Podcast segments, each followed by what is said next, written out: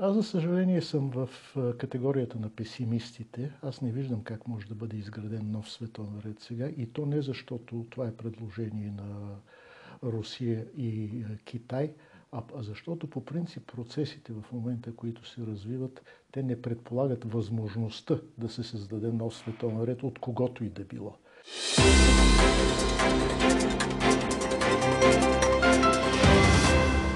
Предстои промяна, която не се е случвала последните 100 години, заяви китайският президент Си Цзинпин на своя руски колега Владимир Путин и добави, че ние заедно ще направим това.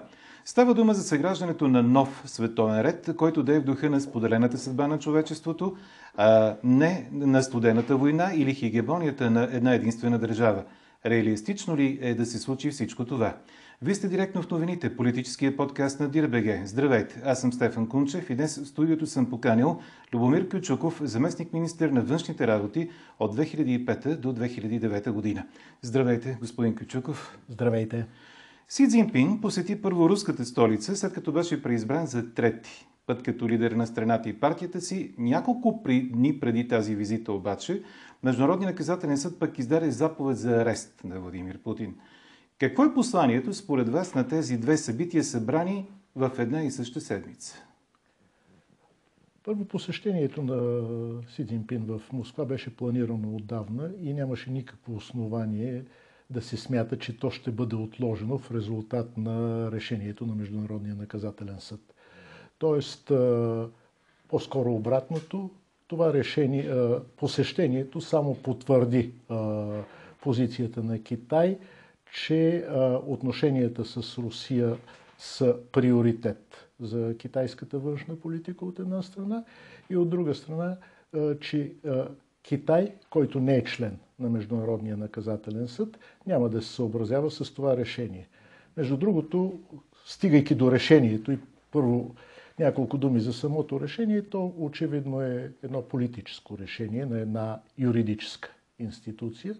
Неговото, неговия резултат е наистина само политически, негативен, безспорно негативен за Русия, но от друга страна, според мен, е негативен и за развитието на евентуален мирен процес в Украина, защото на практика той, това решение ограничава възможността за каквито и да било контакти на най-високо равнище на руския президент Путин с страни от Западна Европа. Е, и от друга страна, това решение допълнително ескалира напрежението. Това, което трябва да се каже по тази тема, за да бъде тя някакси приключена, е факта, че Русия не е член на Международния наказателен съд, не е член на Международния наказателен съд и Украина. Въпреки, че Украина в момента с декларация обявила, че на нейна територия Международния наказателен съд може да прави разследвания, но това не означава, че може да разследва украински граждани. Просто поради факта, че Украина не е член на Международния наказателен съд, не е член на Международния наказателен съд, не са члени Съединените щати. Между другото, при аналогична ситуация преди три години, когато Международният наказателен съд инициира разследване за войната в Афганистан и американските военнослужащи там, техните действия, Съединените щати наложиха санкции на съда и забраниха достъпа до територията на щатите на разследващите прокурори от Международния наказателен съд. Всичко това оформя картината като едно наистина политическо действие, но което има своя определен ефект. Сега, директно в новините, читателите на ДИРБГ. Първо да видим резултата от наша анкета. Ще успеят ли Москва и Пекин да изградят нов световен ред? От 635 участника в анкетата, 56,5 на 100 отговарят с да на въпроса, а останалите 43,5 на 100 декорират, че това е абсолютно невъзможно да се случи. Да чуем и коментарите на читателите на Дирбеге по темата, обобщени от журналиста Елза Тодорова. Здравейте! Както видяхте от графиката на гласувалите в анкетата, раздвоението по темата сред читателите на Дирбеге продължава и в коментарите по нея. Няма нужда нищо да градят. Това ще се случи от само себе си с опадъка на сегашния неоколониален модел, казва един от тях. Много хора не осъзнават, че в новия международен ред почти нищо няма да се промени, коментира друг. Тоест, Пак всичко ще се произвежда в Китай. Единственото различно ще бъде, че САЩ вече няма да се нарича страната на неограничените възможности, а на Западна Европа ще се гледа както сега на източна. Иначе като цяло ние тук няма да усетим разлика. Световният ред не се състои само в бълване на стоки. Има литература, филми и начин на живот. Не виждам какво конкурентно способно нещо могат да предложат в световен мащаб Китай и Русия, продължава друг читател на Дирбеге и задава въпроса колко китайски книги сте прочели и колко китайска музика слушате. При новия световен ред китайски артисти ли ще гледаме вместо Пол Нюман и Марлон Брандо? Китайски книги ли ще четем вместо Марк Твен и Джек Лондон? Филип Киркоров ли ще слушаме вместо Тина Търнър и ACDC? Ако е така, мерси, пише друг от читателите на Дирбеге. Русия да се изнесе от Украина, а пък какъвто си искат ред да правят. Какъв ред биха направили, зависи от това, кога Западът ще спре износа на технологии и инвестиции за Китай. Си и Путин са се хванали един за друг като удавници за сламка. И ще се удавят заедно, четем в друг коментар по темата. Както винаги има и шеговити такива, като този. Те държавите им не са вред, световен ред ще правят. Да, господин Качуков, чухте, близо 56% казват да, ще има нов световен ред. Чухте и коментарите, те държавите не са си оправили, но световен ред ще правят като коментар. Ако вие трябваше да гласувате в тази анкета на ДИРБГ, как бихте гласували и какъв коментар бихте направили на идеята на Москва и Пекин да съграждат нов световен ред? Аз, за съжаление, съм в категорията на песимистите. Аз не виждам как може да бъде изграден нов световен ред сега. И то не защото това е предложение на Русия и Китай, а защото по принцип процесите в момента, които се развиват, те не предполагат възможността да се създаде нов световен ред от когото и да било. Защото след военния световен ред, и това многократно ми се е налагало да го казвам, той се гради на международните институции, на първо място на системата на ООН и на международното право. В момента тези институции, това право, те ерозират. Международните институции се заобикалят, те не са ефективни. Международното право дори и терминологично в момента се подменя от термина отношение базирани на правилата. А между международно право и правила има огромна разлика, защото прави... международното право то е договорено, прието от всички страни, които са се ангажирали с неговото изпълнение. То е кодифицирано, респективно има механизми, които да санкционират неговото неизпълнение. Докато отношение базирани на правила, това са отношения правила, които се предлагат от отделни държави, които се опитват да наложат тези правила. Тоест, иначе казано, нов международен ред може да се създаде, за да бъде то универсален, само с съгласието на всички страни. А това, което се случва в момента е точно обратното.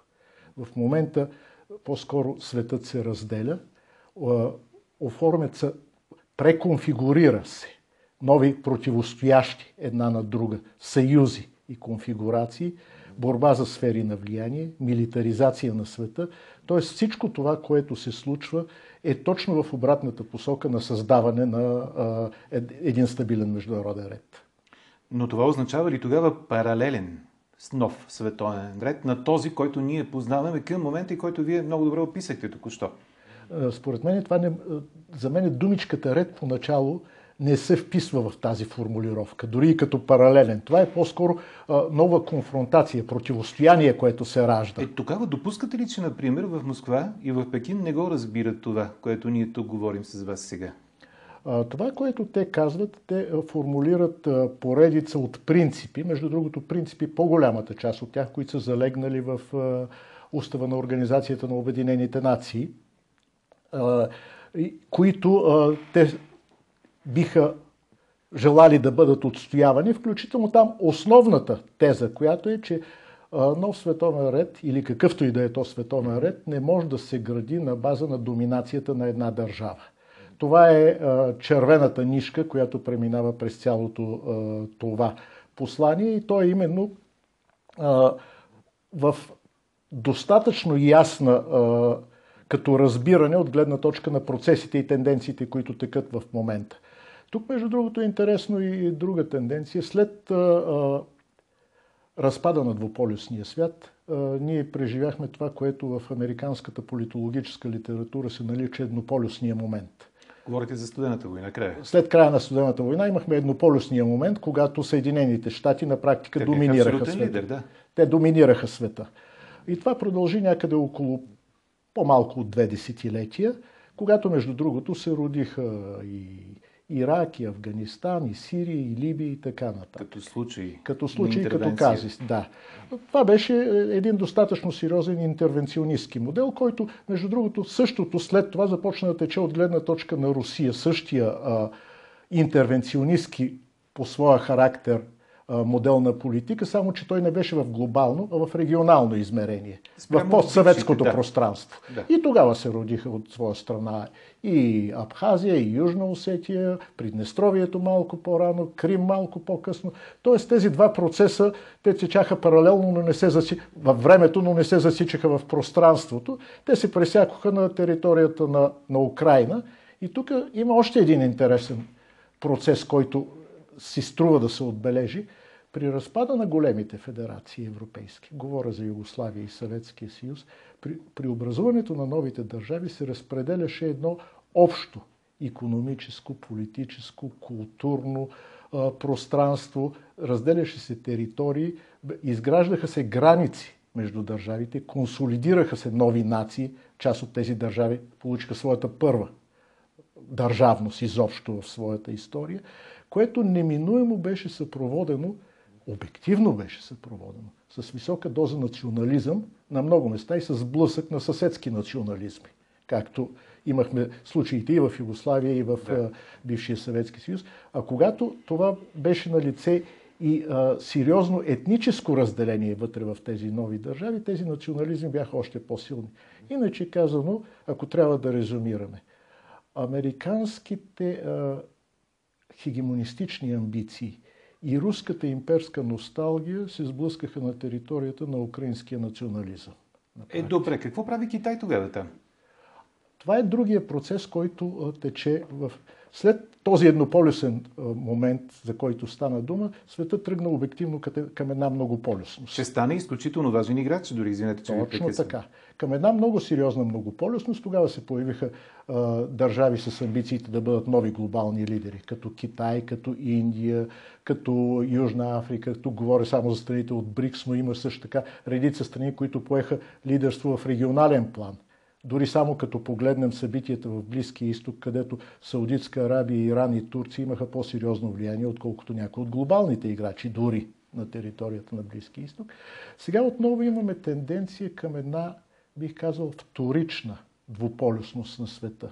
Борбата за глобално лидерство между Китай и Съединените щати – която, особено през последните години, тя вече напусна полето на чисто економическото, търговско съперничество, съперничество в инвестициите. Тя вече стана първата и характеристика е всеобхватна. Тя обхваща вече и политиката, сигурността, международните организации и тя е дългосрочна. И според мен това ще определя динамиката на международните отношения през следващите десетилетия. Е, Точно кое... тук е ролята на Китай. Добре, а какво срещни интересите тогава на Пекин и на Москва, при положение, че едните имат имперски спомени и надежди, другите имат чисто економически причини да се е, оглеждат на Запад? А, войната на практика и като добавим към това и санкциите на Съединените щати и на Европейския съюз и спрямо Русия и спрямо Китай, пласнаха двете страни една към друга.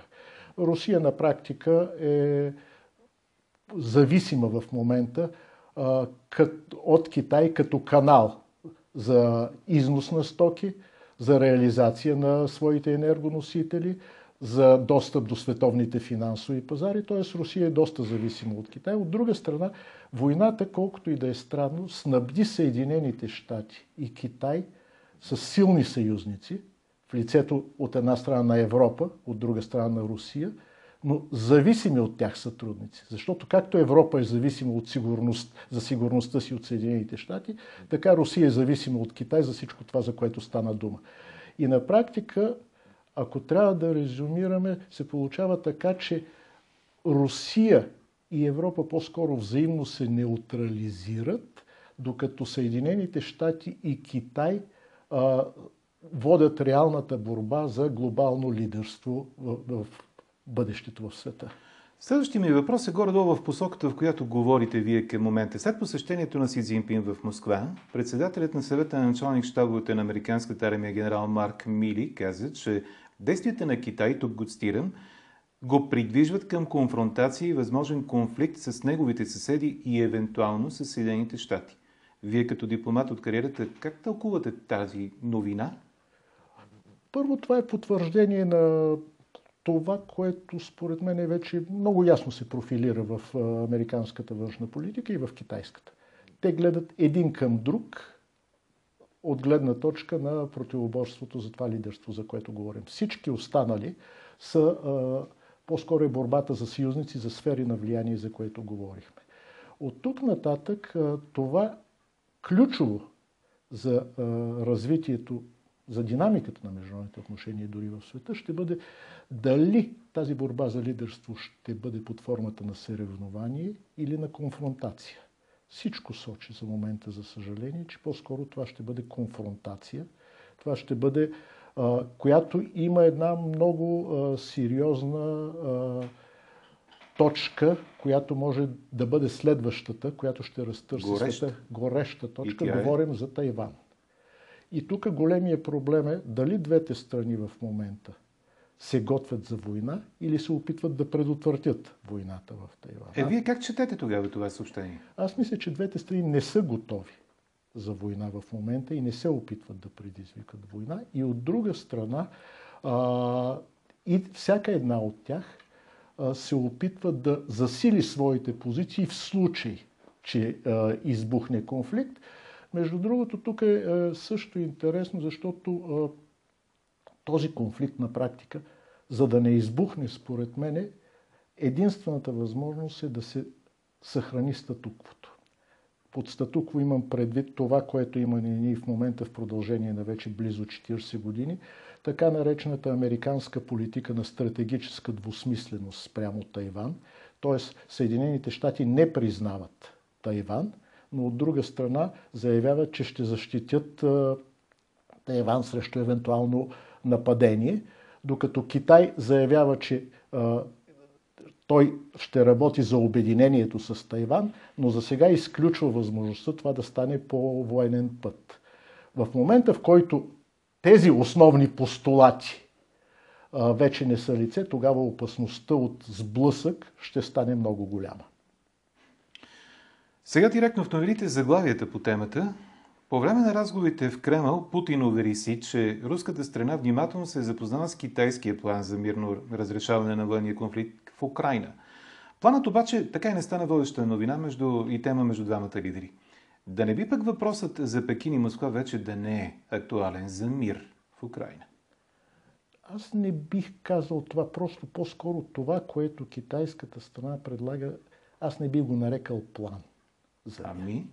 Това са по-скоро това е платформа. Принципи, защото там има принципи, а не решения, върху които да се стъпи. Но там има няколко важни елемента, които според мен би следвало да се отчитат от гледна точка на подходите, защото този план не дава решенията, но той дава подходите. И тези поне три елемента не фигурират в нито едно от другите предложения за мир. Имам предвид нито на Украина, нито на Русия, които до сега има в публичното пространство. От тях е, първото от тях е прекратяване на военните действия, т.е. примири. Нито една от двете страни, нито Русия, нито Украина, формулират подобно предложение или са готови да се съгласят с подобно предложение. Второто е да няма предварителни условия. и, в двете, и от руска страна има предварително условие, за да се седне на масата на преговори. Това е Руснайк, Украина да признае териториалното, новите територии. новите територии, което няма как да се случи. А от украинска страна е а, искането Русия да се изтегли като предварително условие от всички територии, а, да бъдат съдени виновниците и Русия да се съгласи да, пари, да плати репарации. Което и в двата случаи изключва преговорите. И именно преговорите е третия ключов елемент от китайския подход. Те предлагат да се стигне а, до мир чрез преговори което на практика не присъства в подхода на нито една от страните до момента. Т.е. За съжаление, общия извод е. Никой не иска мир в момента в Украина. Защото не е готов за каквито и да е било преговори. Точно така. Да продължим темата и с други гледни точки. Германският външен министр Анна-Лена Бербок заяви, че подкрепя решението на Международния наказателен съд да издаде заповед за арест на Владимир Путин. В същото време обаче Унгария заяви, че няма да арестува руския президент, ако той влезе на нейна територия. Защо според вас се появиха тежки разминавания между държави членки на Европейския съюз и партньори и съюзници в НАТО? Още от самото начало има два подхода. Имаше два подхода по отношение на войната в Украина. Единият беше да се помага на Украина и да се снабдява с оръжие, за да Украина да не загуби. Втория, след април миналата година, беше да се помага на Украина и да се снабдява с нападателни оръжия, не отбранителни, за да може тя да спечели. В момента доминиращ е втория подход. А, ние формулирахме тезата а, война до победа и в момента виждаме ескалация на точно този а, подход. Между другото, 13 месеца след началото на войната, войната продължава. Ние не сме по-близо до нейния край. Това, което се случва е, днес се завземат територии, които са били загубени вчера, а утре се случва обратното. Т.е. това не ни приближава, за съжаление, до а, края. А от друга страна, от относително нискотехнологична, войната става все по-високо технологична. Вече говорим за тежките танкове има решение, самолети, а, ракети с по-широк обсек.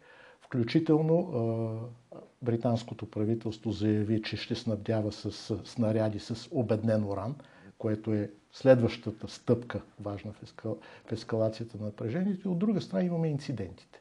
Имаме инцидента, който беше на територията на Полша с украинските ракети. Имаме инцидента с дрона в Черно море. И а, няма никакви гаранции, че следващия път, когато, примерно, ракетата, която падне на страна, в страна членка от НАТО, няма да е руска и няма да убие граждани на страна членка от НАТО, или пък свалените летателен апарат няма да бъде пилотиран и да загинат военнослужащи на страна членка от НАТО. Това вече ще въвлече в директен конфликт Русия и НАТО. Тоест, дори и при опит да се избягнат а, прякото противопоставяне, риска нараства непрекъснато.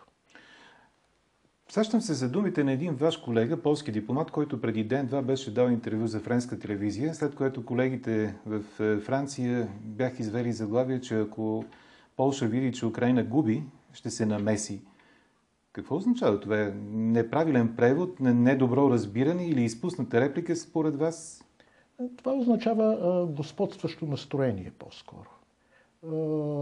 Че рано или късно, особено в страните, в Полша, Балтийските страни, има настроение за това, че ако Украина започне да губи, НАТО трябва да се намеси.